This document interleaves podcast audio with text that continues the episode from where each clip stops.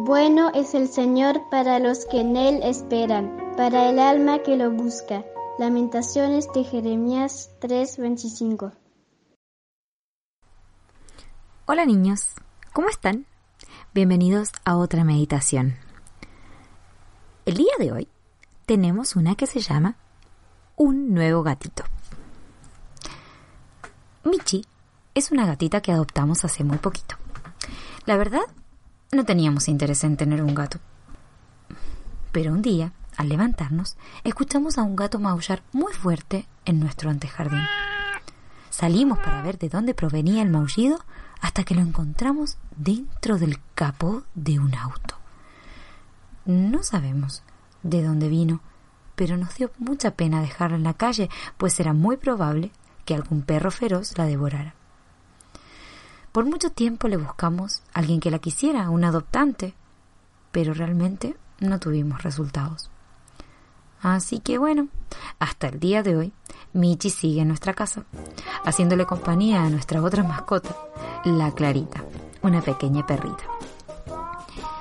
No estamos acostumbrados a los gatos realmente, pero Michi nos hace reír mucho cuando juega y corre de un lado a otro, y especialmente como deja que nuestro hijo menor Pedro la arrastre por toda la casa. Los primeros días, Michi y Clarita no se llevaban para nada bien, pero hoy en día realmente se soportan mutuamente y esperan juntas a que las alimentemos. Michi nos sigue a todas partes, casi como si fuera un perro.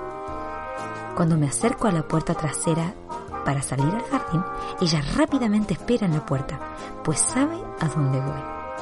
Cuando me siento a leer o a orar por un rato, ella continuamente se sube a mis piernas e intenta jugar o buscar cariño. ¡Qué gatita tan especial! Michi nos sigue constantemente.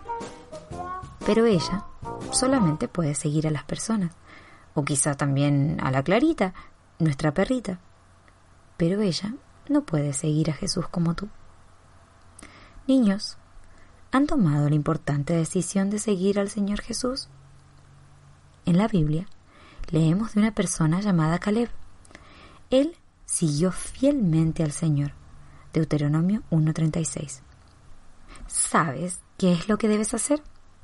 Bueno, lo primero que debes hacer es recibir a Jesús como tu Señor y Salvador y luego, claramente, puedes pedirle ayuda y fortaleza. No sigas los placeres vacíos y el pecado de este mundo, pues solamente te desanimarán.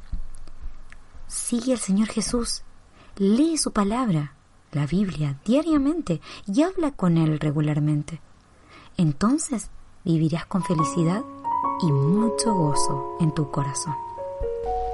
Jesús.